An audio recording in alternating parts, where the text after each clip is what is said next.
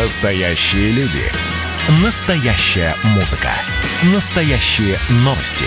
Радио «Комсомольская правда». Радио про настоящее. девяносто семь и два эф эм. Человек против бюрократии. Программа «Гражданская оборона» Владимира Ворсобина. Ну, теперь перейдем к нашим житейским делам. Вот этот вопрос, конечно, интересный. В две тысячи двадцать первом году в России вернутся вытрезвители. Те самые старые, добрые советские вытрезвители. Да, помещали подвыпивших граждан, их оставляли обычно на ночь для протрезвения. Они потом, им потом приходили справки на работу позорные э, и счета за на оплату этих так называемых услуг. И вся это, вот это все советское счастье может вернуться, э, если Госдума э, проголосует за этот законопроект, а он же прошел первое чтение, э, и, возможно, он вступит в силу в двадцать первом году. Что это значит, нужно ли это? И, честно говоря, я вот сейчас сразу подумал, это же все ляжет на могучие плечи наших полицейских, которые сами будут на глазок определять, кто пьян, а кто нет. И будет, конечно, много интересного на улицах, а потом в, в отрезвителе. восемь восемьсот двести ровно девяносто семь ноль два. Давайте все-таки вместе по-народному обсудим, нужно нам это или нет. И, конечно же, у нас в студии, виртуальной студии, Султан Султанович Хамзаев, руководитель федерального проекта «Трезвая Россия», член Общественной палаты. Султан Султанович, здравствуйте. Да, добрый вечер. Вам нравится такая идея вернуть вытрезвителей в Россию? Во-первых, я хочу сказать, что я лично категорически против того советского опыта, унизительного опыта, который не работал с точки зрения лечения и психологической помощи для людей. Это больше была унизительная практика. И мы об этом сегодня и говорим. И первыми инициаторами еще лет пять назад возврата вытрезвителей как правильной социальной схемы работы с больными гражданами был именно проект «Трезвая Россия». Но мы говорим про государственно-частное партнерство, мы говорим про лучшую международную практику, как это сделано в том числе в Европе, когда работают своего рода такие социальные транзитные центры, удобные, комфортные. Человек, если в состоянии алкогольного опьянения был выявлен на улице, его привозят, моют, отстирывают, дают возможность выспаться, проводят первое медицинское обследование, если он нуждается в медицинской помощи, его отправляют в больницу, а если он нуждается уже в психологической, социальной помощи, в реабилитации так называемой, уже предлагают ему программы, или государственные программы реабилитации, или частные, по кошельку, кто что, соответственно, тянет, да, в этом вопросе. Но и роль а государства... Кто будет доставлять, Султан Султанович, кто будет доставлять их туда? А это... Это абсолютно правильный, абсолютно хороший вопрос. Здесь нужно говорить в том числе про наделение определенных полномочий а, социальным службам. Вот а, полиция должна заниматься свои, своим делом. Она должна ловить преступников, заниматься правонарушениями. Скорая помощь должна, должна заниматься реальными больными. А сегодня, если ничего не делать, получается так, что десятки тысяч людей вывозятся с улиц в пьяном состоянии полицией и скорой помощью. И они занимаются непрофильными, соответственно, делами. И отсюда мы видим еще и, ну, соответственно, нагрузка, и они не доезжают до реальных преступлений или реальных больных, если мы говорим про карету скорой помощи. Поэтому надо говорить о том, что нормально, успешная международная практика сегодня есть. Ее надо брать на вооружение, адаптировать нашу законодательную базу как максимально работоспособную и делать так, чтобы социальная помощь оказывалась повсеместно. Вот маленький пример. Да? Многие говорят, а может и не надо возить вытрезвителей, отвезите их просто домой. Тоже есть такое мнение в обществе. Но я им хочу привести пример. Многократно было, когда полиция пьяного привозила домой, а дома жена говорит, нет, везите его куда угодно, мне он здесь в таком состоянии не нужен. То есть здесь много разных есть проблемных подводных камней, что называется. Важно, чтобы во главе угла именно стоял гуманный фактор. То есть если мы говорим о том, что у нас, а, очень лютые морозы, у нас очень холодная зима, у нас, к сожалению, многие люди замерзают зимой на улице в состоянии алкогольного опьянения. И когда мы говорим про эту данность сегодня, на улице в состоянии аффекта, вот именно в состоянии вот такого опьянения выявляются не только алкоголики, но еще и наркоманы. Подождите, да, подождите, еще и наркоманы, подождите. Об этом тоже надо главное да, говорить. Подождите, но все равно, что вы описываете, все равно будет э, работать с этим. Кто еще из сугроба вытащит человека? Но, наверное, это все-таки будет или полицейские, и патрульные машины проезжающие и так далее. Давайте... Давайте э, сейчас э, у нас на связи Антон Владимирович Цветков, председатель экспертного совета по безопасности и взаимоотношениям граждан с правоохранительными ведомствами. Антон Владимирович, здравствуйте. Здравствуйте. Антон Владимирович, э, ну, если такой законопроект будет принят, я не знаю, э, как она в иде... какой в идеале законодателем видится этот проект, но в любом случае в глубинке доставлять людей в отрезвители, пусть даже благородные и хорошие, наверное, будет полицейский. Я правильно понимаю? Ну, давайте так, смотрите. Я в отрезвителях был. С проверкой. Да. Сразу хочу отметить. Я видел, как это происходило, да. И так, как это происходило, и так, как это было, конечно же, делать нельзя. Давайте возьмем несколько факторов. Первый. Если человек идет по улице, даже в состоянии алкогольного опьянения, даже в состоянии сильного алкогольного опьянения, никого не трогает и просто идет домой, его трогать не надо. Действительно, есть проблема. В зимнее время года немало людей в состоянии алкогольного опьянения замерзает. Эту проблему нужно решать. Теперь кто эту проблему может решать и кто людей может, собственно говоря, задерживать или доставлять? Есть два варианта. Никто другой ничего не придумал. Эти два варианта, они, собственно говоря, существуют. То есть первый вариант – это сотрудники полиции. Сейчас у нас полиция только федеральная. Мы добиваемся того, чтобы полиция была еще в том числе муниципальная, которая будет в основном всей административкой заниматься, да, так называемая полиция общественной безопасности. И, наверное, тогда бы этим занималась бы именно муниципальная полиция. И этим да. могут заниматься социальные патрули. Вы знаете, в Москве, например, и в ряде других регионов есть социальные патрули, которые в основном занимаются... Э, Антон Владимирович, их мало. Помощи. Я вам говорю, что в, услов, в условном Урюпинске это будет милиционер. И если э, это отдать ну, полицейским, и если полицейские будут э, доставлять людей в отрезвитель, то вам скажу так. Полицейские всегда, э, уж простите, если вы поправьте, если это не так, они все-таки рабы галочек.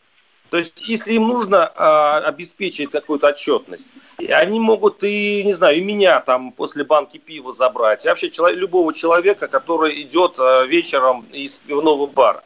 И это немножко нервирует. Кто бы что бы ни говорил, э, критерии эффективности деятельности полиции существуют. Можно это говорить, что это палочная система, не палочная система, но она существует, вы совершенно правы. И мы увидели эти перегибы весной, когда полиция стала контролировать, вы помните, масочный режим.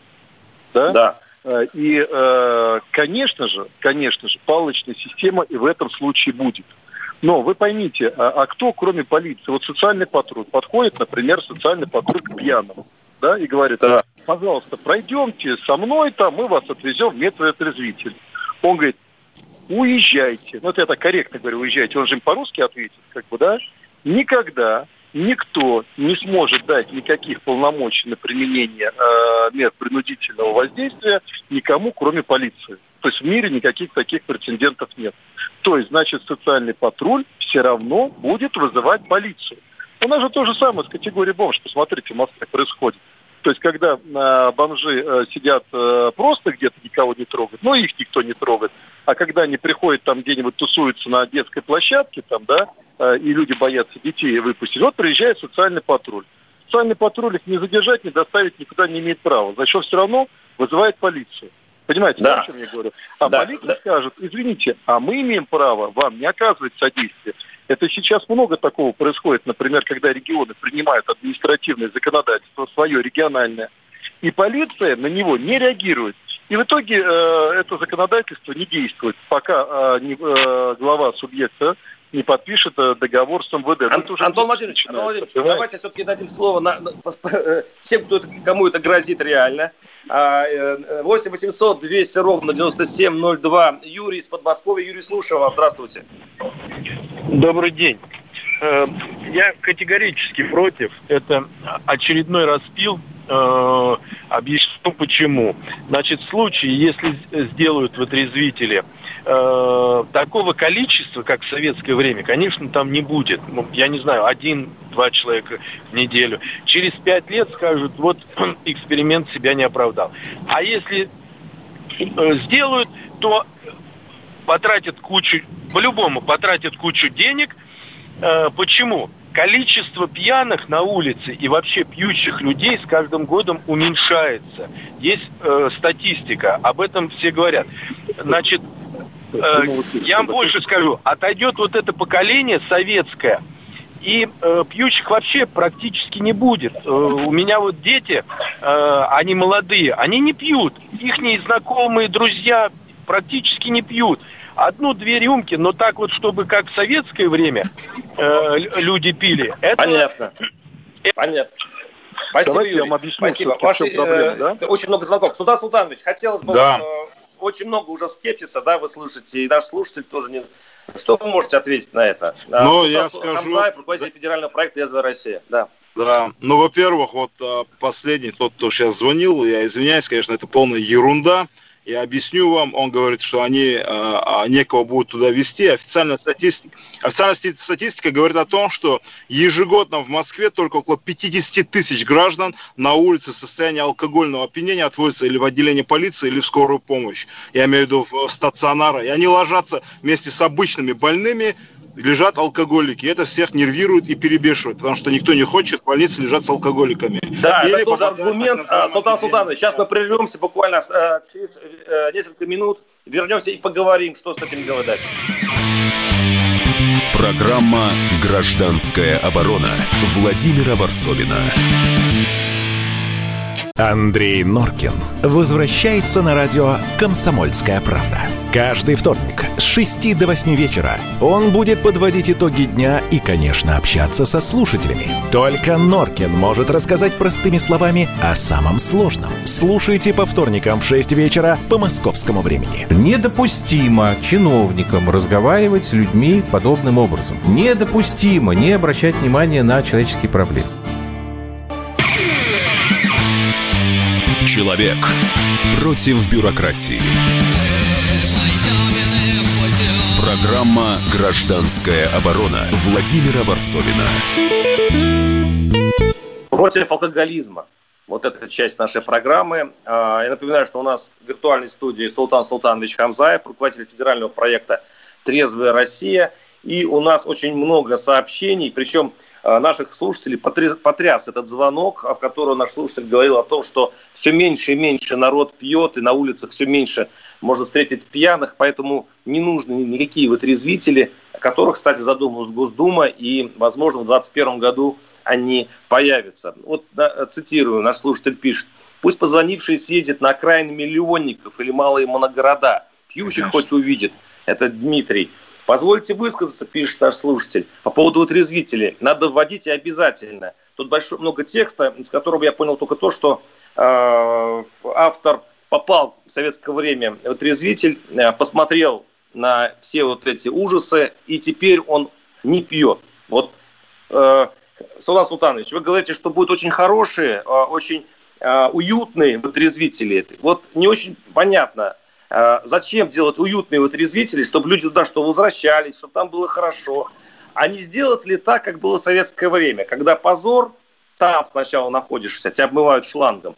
Второй позор, когда тебе приходит справка с работы. А третий позор, тебе еще приходит квитанция, и ты еще платишь за эти услуги.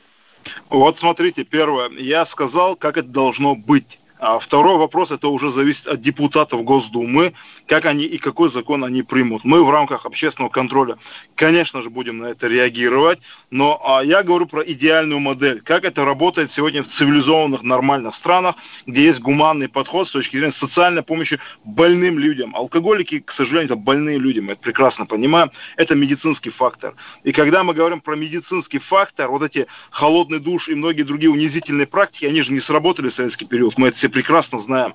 А, а это только депрессирует и усложняет и без того сложную ну, болезнь. Важно, чтобы с точки зрения психологической помощи система, медицинская система, социальная система работала адресно и точечно. Ведь задача не унизить гражданина, а задача вылечить его, вернуть его в общество, в социум, в семью, в трудовой коллектив и сделать его полноценной ячейкой общества. А как на это смотрит, извините, Султан Султанович, как на это смотрит медицина? У нас сейчас на связи Юрий Павлович Севалаб, профессор кафедры психиатрии и наркологии первого медицинского, первого меда имени Сеченова. Юрий Павлович, здравствуйте. Да, добрый день. Как вы относитесь к нашей затее, к этой затее наших законодателей по поводу возвращения вытрезвителей? Резко отрицательно, потому что, к сожалению, советский опыт вытрезвителей не нес в себе абсолютно ничего положительного, то есть в этом не было никакой общественной пользы. И, как я уже говорил, если у человека, который находится на улице пьяным, если у него есть какие-то проблемы со здоровьем, то никакой вытрезвитель помочь ему не может. Что может у пьяного человека? У него может быть э, скрытый инфаркт миокарда, у него могут быть другие серьезные угрозы его здоровью. И для того, чтобы эти угрозы э, снять или преодолеть, необходима хорошая городская многопрофильная больница, квалифицированные врачи, включая отделение реанимации. Никакого вытрезвителя это обеспечить невозможно. И, э, а если человек нарушает общественный порядок, у него нет проблем медицинских, его нужно вести в полицию. И э, специальные вытрезвители для этого не нужны. И либо просто человек, который находится на улице, он в опьянении, и он не нарушает общественный порядок, и нет угрозы его здоровью, его надо просто взять и отвезти домой, к тому же наряду полиции, чтобы он был в безопасности, этот человек. Чтобы... Юрий Павлович, скажите, а почему именно сейчас, вот как вы, вы, вы смотрите на это как врач, я вас понимаю, но это все придумают законодатели, политики. Почему именно сейчас они вернулись вот к этому советскому опыту? Как вы думаете? Нет, мне трудно понять э, здесь мотивации политиков, но дело в том, это, это только что прозвучало в вашем эфире, я могу это прокомментировать. Дело в том, что в последние годы наметился такой мировой глобальный тренд. Во всем мире стали употреблять меньше алкоголя. И Россия тоже попала в этот благоприятный тренд. В наших городах, в нашем обществе стали пить заметно меньше. И поэтому эта проблема стала уже не слишком актуальной для нас. Но, по крайней мере, ей она смягчается. И уж теперь, если мы видим такую благоприятную тенденцию, вытрезвители тем более не нужны. Наш, наш слушатель пишет, на работу писать не надо. У нас на заводе мужик повесился из-за того, что попал в отрезвитель. Султан Султанович, как вам да. ну, мнение врача все-таки? Вот вы, вы знаете, человек, да. он больной человек. Каким образом можно его доставить в немедицинское учреждение? Я понял. Ну, во-первых, мнение врача, мягко говоря, удивляет. Вопрос остается, если так все хорошо, то почему так все плохо? Говоря о том, что якобы их надо везти в больницу, я бы хотел посмотреть на этого профессора, когда его с, с сердечно-сосудистыми заболеваниями привезут его в стационар, а рядом с ним будет лежать банальный алкоголик. Как он себя будет чувствовать? Об этом говорят десятки тысяч наших граждан, которые против лежать в нормальных, обычных больницах вместе с алкоголиками, которых привозят в нормальные, нормальные обычные больницы, потому что просто кому-то захотелось выпить, потеряться в стельку и потом уже проходить всю эту детоксикацию в нормальной обычной больнице. Юрий вот, Павлович, говорю... а, да, можно, да, можно да. ответить, Юрий Павлович? Вам вопрос. Да, готов ли был бы Юрий Павлович вот точно так же в больнице с каким-нибудь заболеванием полежать в одной палате с алкоголиком? Вот такой да, вопрос. Да, прошу вас, зададим. Юрий Павлович. Это нормальная мировая практика. Есть большой реанимационный зал, куда поступают люди в самом разном состоянии. Нет, ну это, Если... это, это не ответ. Вы лично готовы были бы полежать в больнице вместе с алкоголиком в одной палате? Скажите, да или нет, и все, коротко. Лично я оплачу свое пребывание в отдельной палате. Но не все могут это позволить, как вы, понимаете? Когда мы говорим про то, что в социальной сфере государство свою роль должно выполнять максимально профессионально, оно должно опираться не на мнение каких-то там квазиэкспертов или еще непонятно чего, а на лучшую успешную международную практику. А лучшая успешная международная практика, на которую наша профессура любит пальцами показывать и подмигивать, она сегодня заключается в том, что есть нормальные рабочие так называемые социальные транзитные центры. Туда попадает пьяный гражданин. Если он алкаш, трэш, то, что мы называем, тот, кто систематически потребляет алкоголь, соответственно, его отправят на реабилитацию. Если это просто человек, что называется, в народе нажрался, ему дадут возможность выспаться, вымоют его, выпишут ему штраф и отправят его на следующий день домой. Султан, нормально, Султан, под, подведен в нормальное состояние. Султан, да. Султанович, все-таки это частный проект. Я так понимаю, что законодательство э, подкрутят так, что это будут частные клиники. Если это не будет факт, полиция... Если это будет полиция задерживать, то это будет такая смычка полицейских и тех, кто а, зарабатывает на алкоголиках деньги. Здесь все-таки надо разобраться, не, не, хорошие идеи не принесет ли, не получится ли у нас как по Чернобыльскому, как всегда. Но, к сожалению, конечно, у нас время, конечно. У нас время вышло. С нами был Султан Султанович Хамзаев, руководитель федерального проекта «Трезвая Россия». Спасибо вам огромное, Юрий Павлович Севалаб, профессор кафедры психиатрии и наркологии. А лучше, господа, вообще не пить. Программа «Гражданская оборона» Владимира Ворсобина. Когда градус эмоций в мире стремится к своему историческому максимуму. Когда каждый день это война и мир в одном флаконе. Когда одной искры достаточно для пожара планетарного масштаба. В такое время нельзя оставаться спокойными и равнодушными. двадцать третьего ноября на радио «Комсомольская правда» стартует сезон высокого напряжения. Новости со скоростью телеграм-каналов. Эмоции на грани дозволенного. Гости с Олимпа и со дна. Только высокое напряжение спасет мир. Разряд.